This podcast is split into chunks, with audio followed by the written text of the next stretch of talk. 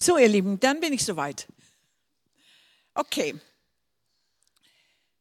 Also, wusstet ihr schon, dass seit 1848 äh, diese, äh, diese Organisation gibt, diese weltweite Organisation Evangelische Allianz. Ja? So lange gibt es diese Organisation schon und das ist die größte, die weltweit größte evangelische Glaubensgemeinschaft, die es überhaupt gibt. Ja, das ist doch eine gute Information, ne? Ja. Und ähm, wie wir schon gehört haben, also wir sind in der evangelischen Allianz total lange. Ich bin auch total lange dabei. Äh, und wir haben wirklich eine ganz äh, schöne, vertrauensvolle Gemeinschaft miteinander. Sonst könnte ich ja auch nicht einfach hierher kommen und zu euch predigen, ohne vorher geprüft zu sein oder so. Ne? Aber wir kennen uns schon so gut in der Evangelischen Allianz, dass ich einfach hier so stehen kann. Okay, ihr wisst ja, es geht um äh, das Thema Mission. Gott lädt uns Gott lädt uns ein. Und um den geht es. Und ich fange damit an, äh, den Vers, der als Überschrift gewählt wurde und der das ist nicht ganz verwunderlich. Ne, das steht in Matthäus 28, 18 bis 20. Mir ist gegeben, sagt, ähm, sagt Gott, alle Macht im Himmel und auf Erden. Darum geht hinaus in alle Welt und macht zu Jüngern alle Völker. Tauft sie auf den Namen des Vaters, des Sohnes und des Heiligen Geistes und lehrt sie alles zu befolgen, was ich euch geboten habe. Und siehe, ich bin bei euch bis an der Weltende. So, das ist die Überschrift für diese Predigt, ähm, die, ge, die gewählt wurde für heute. Also praktisch weltweit wird in den Kirchen, in den evangelischen Kirchen, diese Texte gelesen. Das finde ich schon richtig, richtig cool, muss ich sagen. Ja? Wer aber jetzt Jesus als einziger Retter der Menschheit in unseren Tagen hier äh, in unserem Umfeld äh, verkündigt, der hat ganz, ganz schnell einen Stempel. Dabei gehört Mission ja zu dem Wesen der Kirche und zum Christentum und so auch für die evangelische Allianz dazu. Obwohl es ja in unseren Tagen fast ein No-Go ist, missionieren zu wollen. Jeder soll doch in seinen Glauben selig werden. Da sollten wir doch ganz großzügig sein. Sind wir aber gar nicht. Ne? Also Toleranz ist erwünscht und er steht ganz hoch im Kurs. Und wenn wir aber zurückdenken, wie viele Kriege wurde da schon geführt rund um ja, den, die Glaubensrichtungen, rund um das Christsein, rund um die unterschiedlichen äh, Glaubensinteressen ja, oder, oder die Art und Weise, wie man den Glauben auslebt ähm, ja, rund um unterschiedliche Glaubensrichtungen. Ja, in der Vergangenheit viele, ja, kennen wir aus der Geschichte und jetzt ja auch ganz aktuell. Es ist Krieg überall auf der Welt und es geht ganz oft auch um Religionsgemeinschaft, Religionen, die gegeneinander kämpfen. Das ist ganz, ganz ähm, ja, in unserer Zeit Andersgläubige bekämpfen zu müssen. Das ist ganz, ganz heftig. Ich habe schon in meiner Kindheit eine absolute Intoleranz aber gegenüber andersglaubenden und ungläubigen Menschen erlebt. Also das ist ja schon ein paar Jährchen her, als ich nämlich Kind war. Das ist ja schon, soll ich das sagen, über 70 Jahre her, ne? als ich äh, ja so äh, in die Schule kam, so ne. Und einer, der absolut intolerant war, Andersgläubigen gegenüber oder Ungläubige, das war mein Vater. Ja, mein Vater, der, es gab nur bei ihm entweder gläubig oder ungläubig. Ja, und mein Vater hat jeden ermahnt, den er getroffen hat. Das konnte ähm, jemand sein, den er mit ins Auto genommen hat, weil er per Anhalter unterwegs war. Da hat er sich besonders gefreut, weil er da kann er die Tür zumachen, sagt er zu mir, ja, und er kann nicht wieder raus. Ja, versteht ihr? Dann muss er mir zuhören, bis wir am Ziel angekommen ist. Und ich schaffe es. Er hat es immer geschafft, das ganze Evangelium hoch und runter zu nehmen, mit Verlorensein und Ver Vergebung und Kreuz und Verdammnis und das Ganze, ne? Und da war er Meister drin. Also so könnte man sagen, ne? Also mein Vater hat wirklich jeden ermahnt. Als einziger Retter anzunehmen. Und ähm, es, da es ja sonst die ewige Verdammnis wurde. Und das äh, war immer irgendwo mit so einer Drohung drin, die dann mitspielte. Wenn du nicht dann, ne, wartet die ewige Verdammnis auf dich. Und ihr Lieben, also es ist ja sogar wahr. Ne? Äh, so, und wir lesen das aus der Bibel. Und die wir gläubig sind und die Bibel kennen, wir wissen, es ist wahr. Aber diese Art, so, äh, so rau jemanden um die Ohren zu hauen, da war mein Vater früher also richtig gut drin. Aber wir kennen ja Johannes 3, Vers 16 und da lesen wir das ja auf. Also hat Gott die Welt geliebt, dass es seinen eingeborenen Sohn gab, auf dass alle, die an Glauben, nicht verloren werden, sondern das ewige Leben haben. Das ist ja das Evangelium, das wir auch verkündigen in unseren Tagen. Mission war aber dann für uns früher, als ich Kind war, hörte nicht bei der Haustür auf oder in der Nachbarschaft oder in der Familien, sondern wie viele Kirchen in Dänemark, auch Luthers Mission, wo ich, auf, wo ich aufgewachsen bin, hatten Missionare. Und das war in unserer Heimat aus Dänemark sehr, sehr viele nach Afrika in Sambien oder diese Gegenden, dass alle Kirchen irgendwo, äh, also ein Missionar hatten, äh, den sie unterstützen in Afrika. Meine Eltern hatten auch einen eingeborenen Missionar sogar, den sie monatlich mit einem bestimmten Betrag unterstützten. Und da möchte ich einfach so ein Zeugnis sagen von meinen Eltern. Also die, meine Eltern hatten einen Bauernhof und äh, wir hatten ja alles, was wir brauchten, ähm, ja zu essen. Ne? Großer Gemüsegarten, wir hatten Tiere, Hühner, Gänse und alles, was wir brauchten also so, dass wir uns gut versorgen konnten. Meine Eltern waren eigentlich reich, die hatten nur kein Geld, also äh, wenig wenigstens. Ne?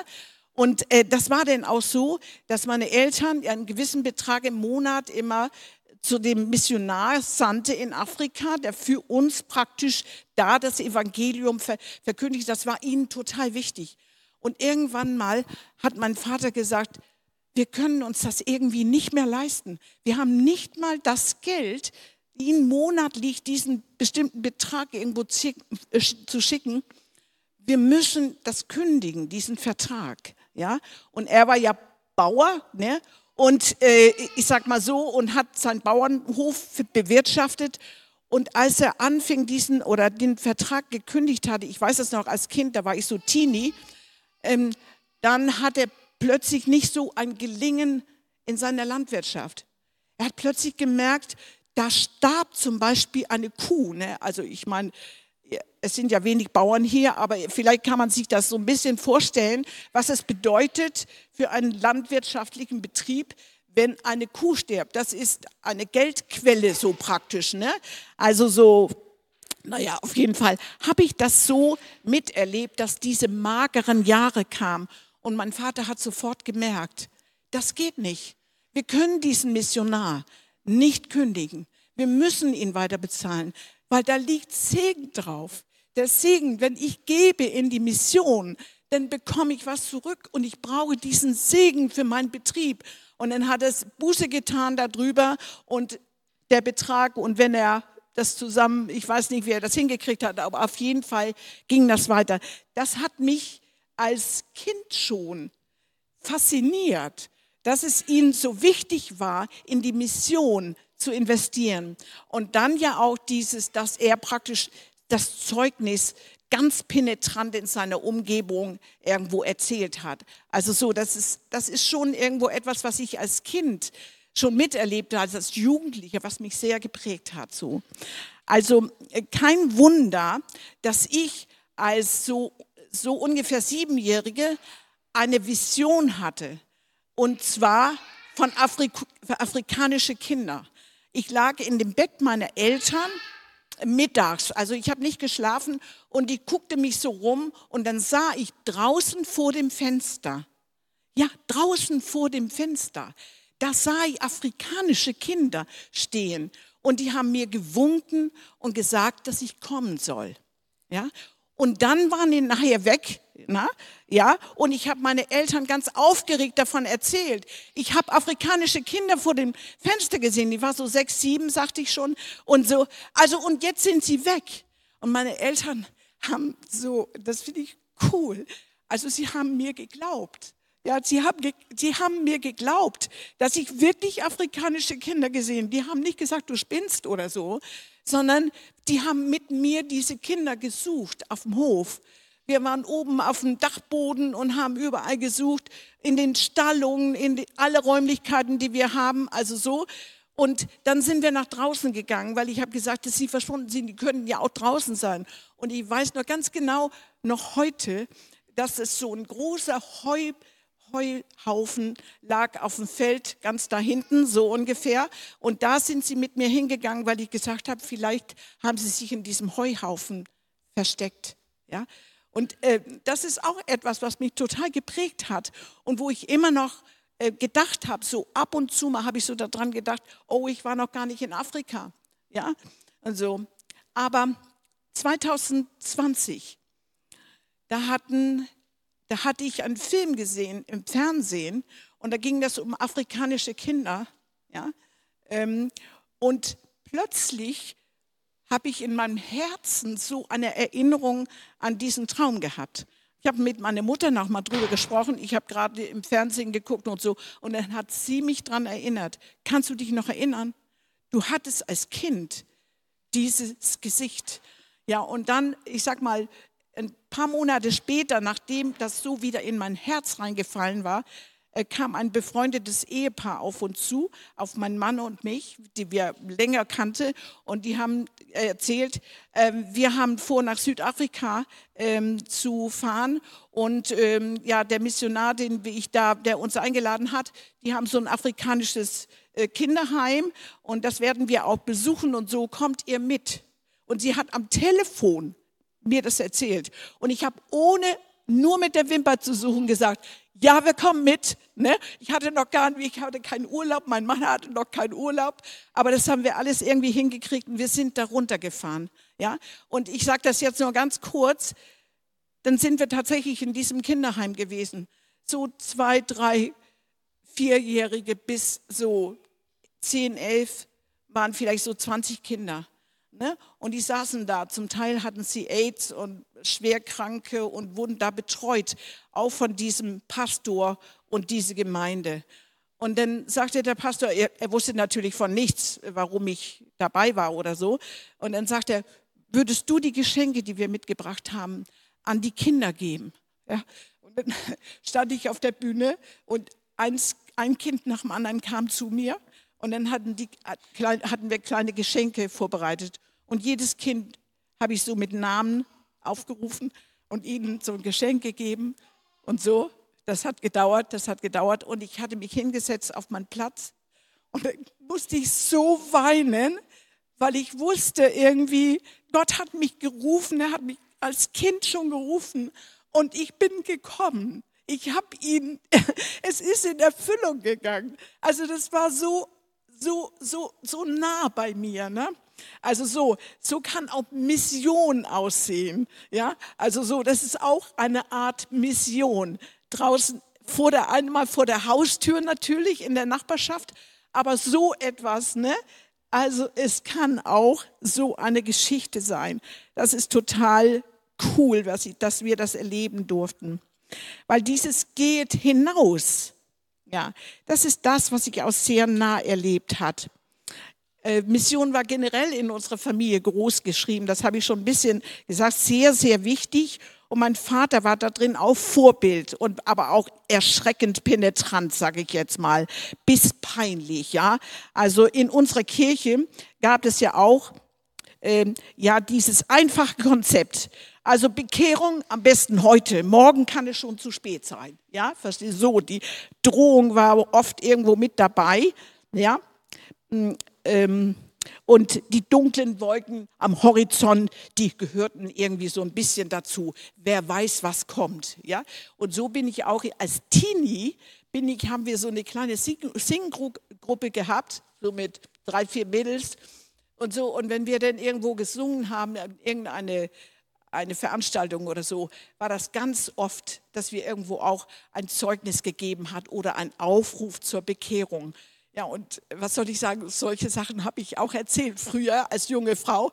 so wie ich das von meinem Vater äh, gelernt habe, so ungefähr. Ne? Also am besten, ihr kommt heute zu Jesus, wer weiß, was morgen ist. Und es stimmt ja tatsächlich. Ne?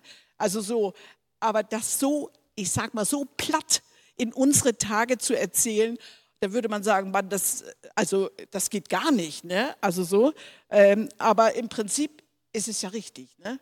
Wir sind wir sind so ein bisschen glattgebürstet jetzt so, ne? Und äh, wollen das nicht gerne so, so plakativ so weitergeben. Das muss irgendwo der richtige Zeitpunkt und das ist ja auch alles total gut.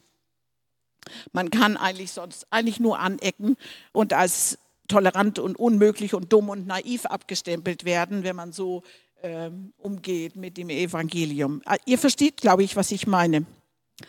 Aber es gibt zum Glück ja unterschiedliche Arten, das Evangelium weiterzugeben. Ähm, wer aber Jesus als einziger Retter der Menschheit in der Nachbarschaft beim Kaffeetrinken so verkündigt, der hat ausgespielt.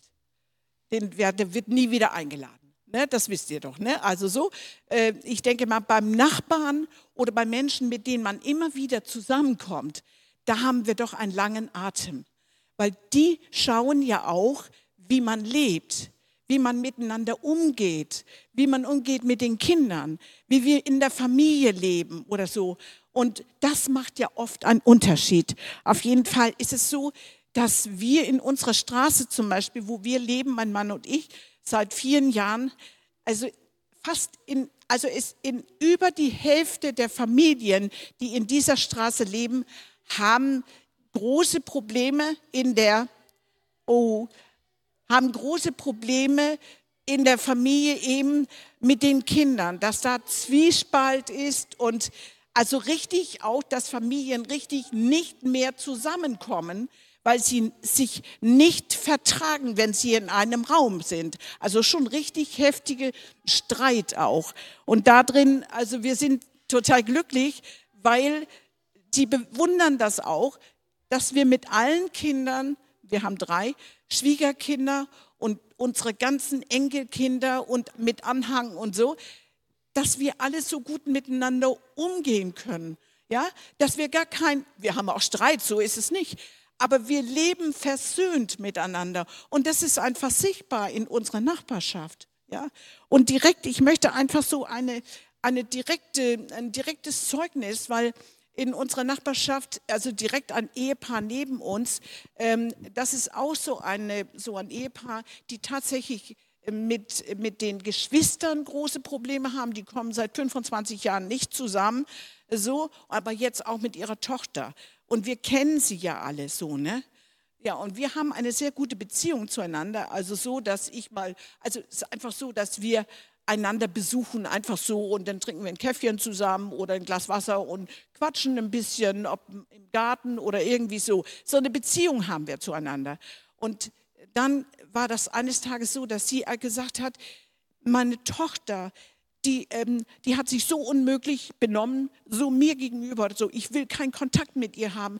Das, äh, das ist, ist es so gravierend, dass ich das nicht mehr schaffe, Kontakt zu ihr zu haben. Und dann war das so, dass sie weder essen noch trinken konnte. Sie sagte, ich kriege kein, ich krieg nichts mehr runter und ich kann nachts nicht mehr schlafen. Also so, und das war eine ganze Zeit, man sah ihr das an, dass sie immer dünner wurde. Ne? Ja.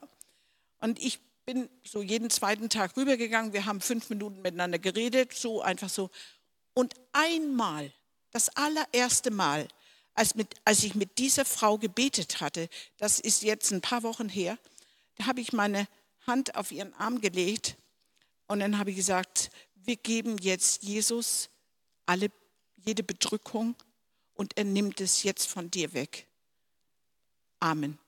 Und dann bin ich gegangen und am nächsten Tag kommt sie rüber und sagt, Kirsten, ich kann, ich konnte schlafen heute Nacht und ich habe heute Morgen gegessen.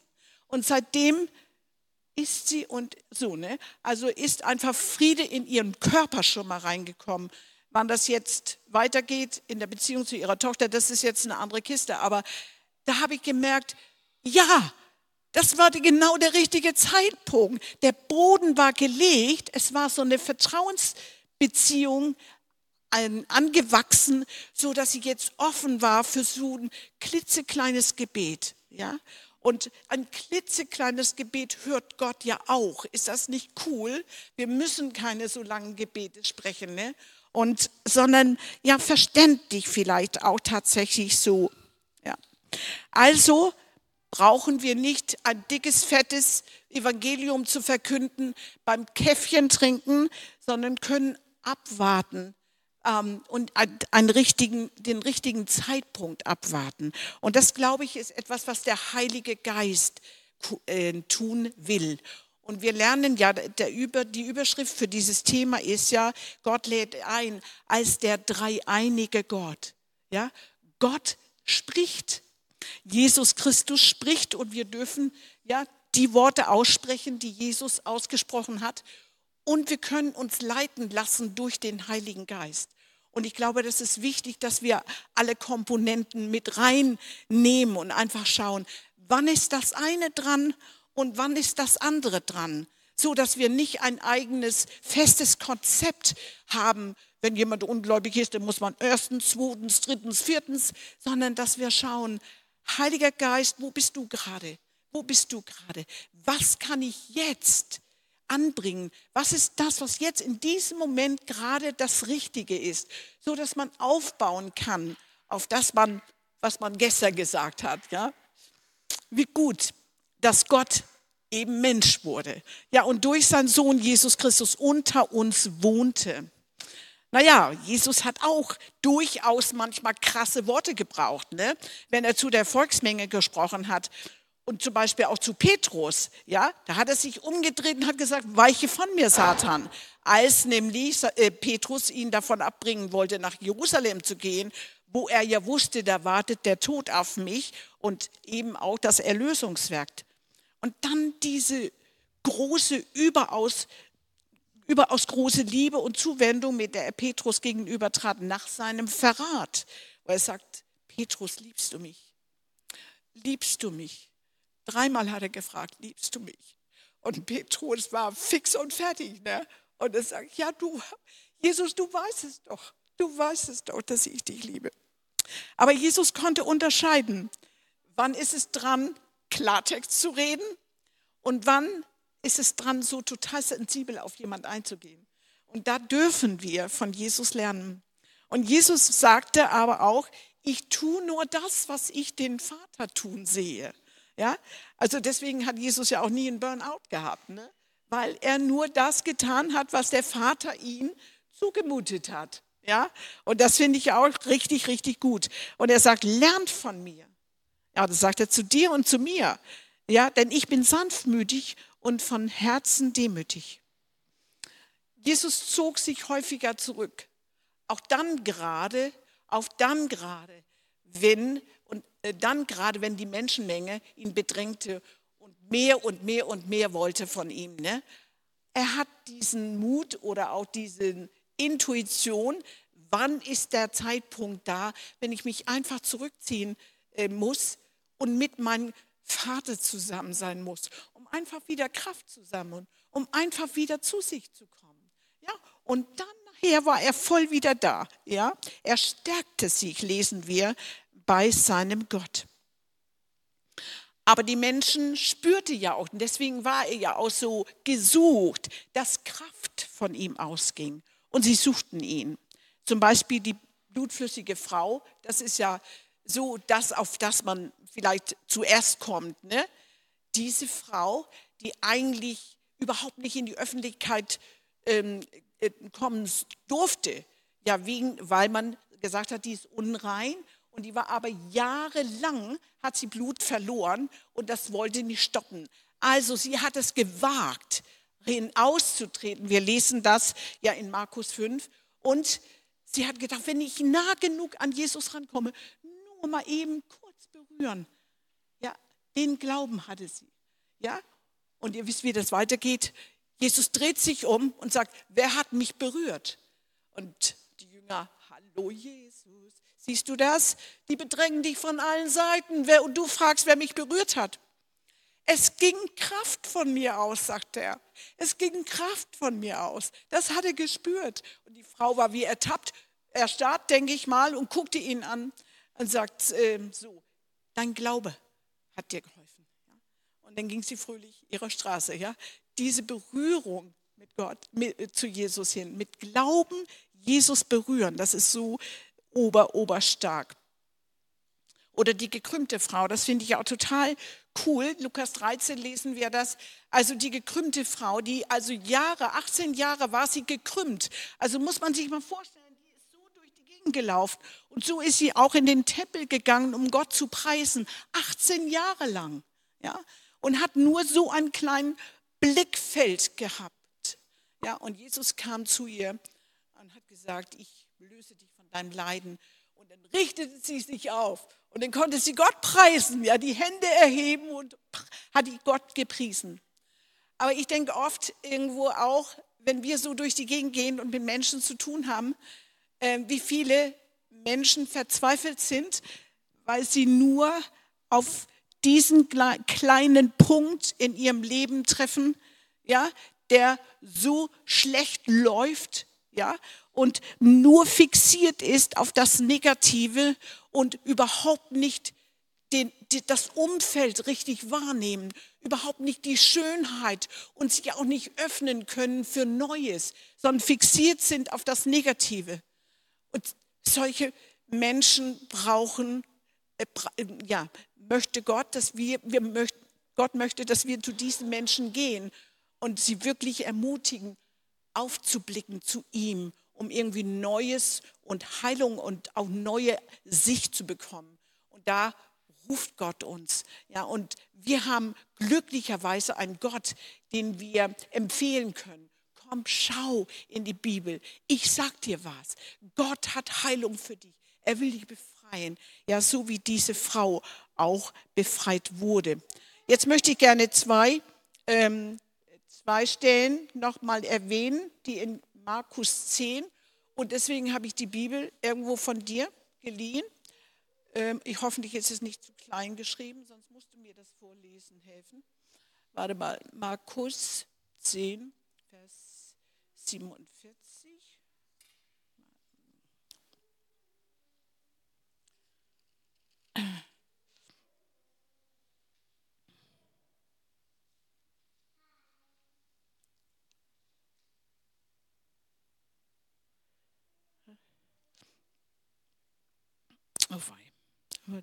Okay.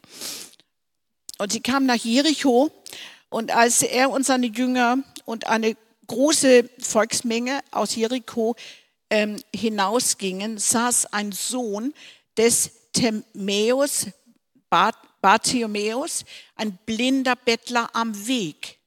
Und als er hörte, dass Jesus der Nazaräer äh, da sei, fing er an zu schreien und zu sagen, Sohn Davids, Jesus, erbarme dich meiner. Und viele bedrohten ihn, dass er schweigen solle. Er aber schrie umso mehr, Sohn Davids, erbarme dich meiner. Und Jesus blieb stehen und sagte, ruft ihn. Und sie, und sie rufen den Blinden und sagen zu ihm, sei guten Mutes, steh auf, er ruft dich. Er aber warf sein Gewand ab, sprang auf und kam zu Jesus. Und Jesus antwortete ihn und sprach, was willst du, dass ich für dich tun soll? Der Blinde aber sprach zu ihm, Rabbi, dass ich sehend werde. Und Jesus sprach zu ihm, geh hin, dein Glaube hat dich geheilt. Und sogleich wurde er sehend und folgte ihm auf dem Weg nach. Was willst du, dass ich dir tun soll? Sagte Jesus zu dem Blinden. Er hätte das wissen müssen, dass er blind ist. Er wusste es auch. Aber er fragte auch manchmal uns, was willst du denn, dass ich dir tun soll? Ja, ich glaube, keiner ist blind hier, denke ich mal. Aber mal darüber konkret nachzudenken, ne? wenn Jesus fragt, was kann ich denn für dich tun? Das ist auch manchmal, finde ich, ganz gut darüber nachzudenken, ganz konkret. Ne? Und das ist zum Beispiel eine Frage so, die ich euch stellen möchte. Was möchtest du denn, Jesus, dass Jesus für dich tun soll? Versteht ihr, was ich meine? In nah, ins Nachdenken zu kommen und wirklich auch konkret zu werden. Ja? Wir sind ja nicht vollkommen. Und man kann ja auch sagen, Jesus, du weißt schon, nee, ich brauche dich einfach so rundrum Paket oder so. Das ist auch gut. Aber jetzt auch vielleicht ein bisschen mit dem Heiligen Geist ins, ins Nachdenken zu gehen und zu sagen, Jesus, was ist eigentlich das, was du gerne für mich tun willst? Was ist eigentlich jetzt gerade dran? Weil wir sind ja alle in einem Veränderungsprozess. Da kann ja keiner sagen von uns, wir sind jetzt fertig. Ne? Wir haben doch alle unsere Baustellen. Und Gott fragt uns einfach, was kann ich heute für dich tun? Und da so ein bisschen drüber nachzudenken, das tut doch irgendwo auch überhaupt fast nicht weh, denke ich mal so. So, dann haben wir noch, aha, ähm, nochmal,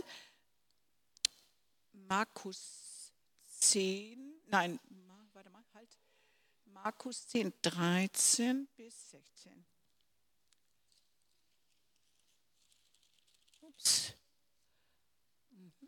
So. Und sie brachten Kinder zu ihm, damit er sie anrührte.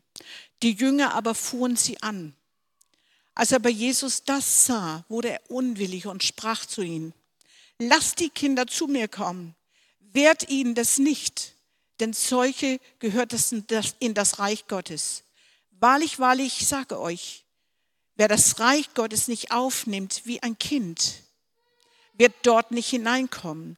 Und er nahm sie in seine Arme, legte die Hände auf sie und segnete sie. Das ist wichtig, dass wir die Kinder zu ihm bringen. Dass wir wirklich, ich freue mich auch über die Kinder, auch wenn es ein bisschen trau ist, wenn sie ein bisschen weinen und so. Aber es ist so wichtig, dass die Kinder, dass wir die Kinder wirklich zu ihm bringen dass wir die Kinder in unsere Familien, in unsere Gemeinden segnen, dass wir ihnen Raum geben. Ja? Und ich glaube einfach, dass es so, dass es rührt jede Mutter und jeden Vater an, wenn ein Kind angenommen wird, wenn man sieht, dass ein Kind geliebt ist. Ja? Und ähm, ich, wir haben jetzt gerade in unserer Familie, in einer, in unserer Familie uns eine Nichte von uns, hat zwei Kinder, zwei, zwei Jungs, zwei und vier Jahre. Und beide haben sie vor ungefähr einem halben Jahr festgestellt, dass sie an einer sehr, sehr schlimmen Augenkrankheit äh, befallen sind. Alle beide Kinder.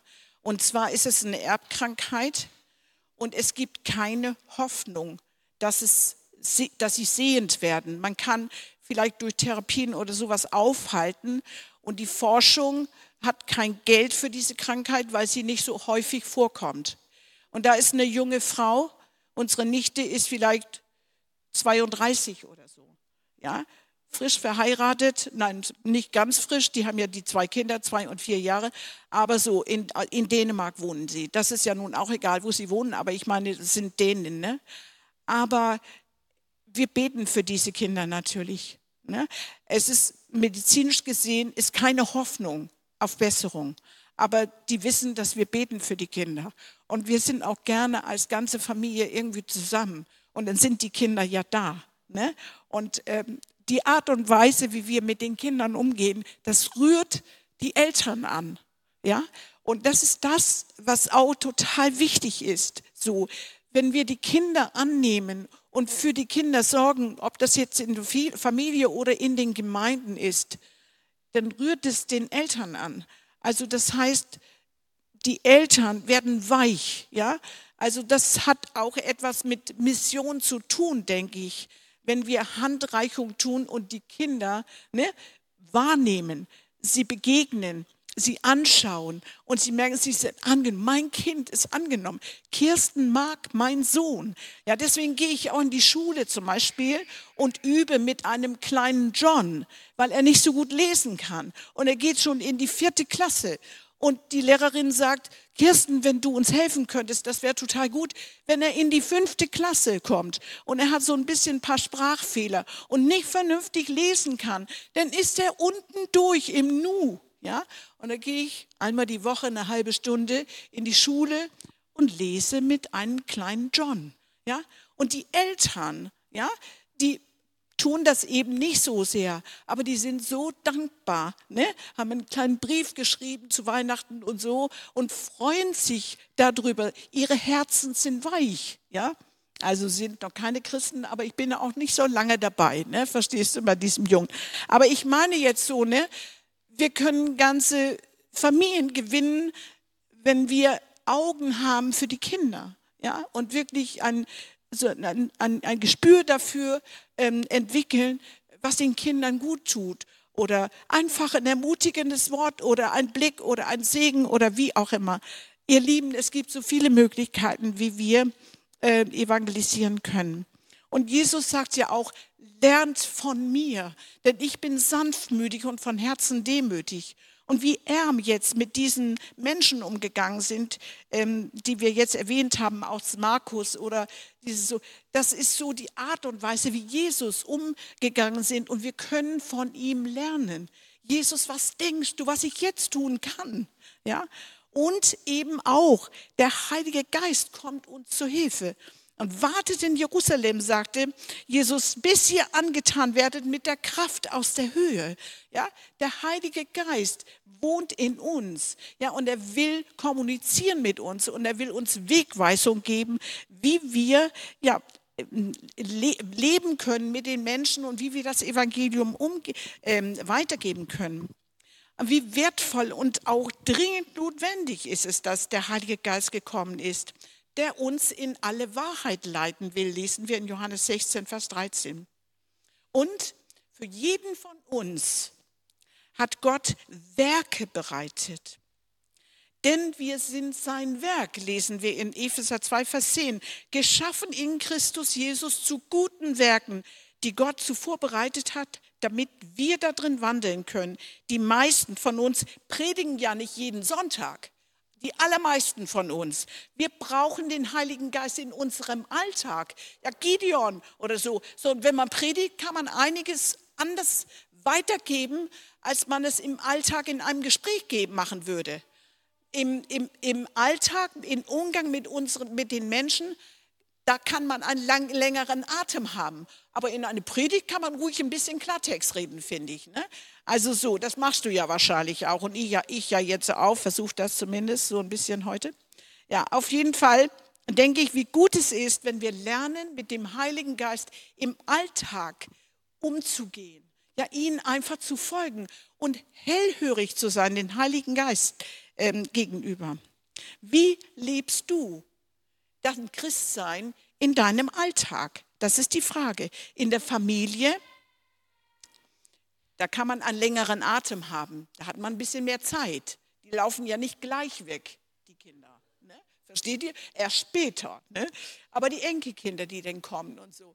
Also wir versuchen das tatsächlich in unserer Familie. Die sind nicht alle von nun auf jetzt irgendwo gläubig geworden oder so.